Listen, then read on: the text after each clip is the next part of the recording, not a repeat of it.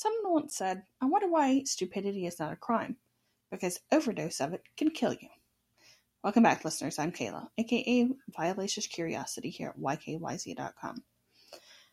Recently, I spoke about the pastor from the town of Central Louisiana who was charged with six misdemeanor counts of not following the state's uh, rule about congregating in groups of 50 or more, as he is still holding church services.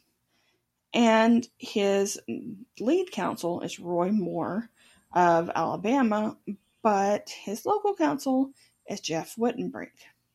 Well, I'm not celebrating this by any means, but when you do something stupid, you have to suffer the consequences. And his local counsel, Mr. Wittenbrink, has come down with COVID as he has continued to defy social distancing, attend church services, and go about his daily life.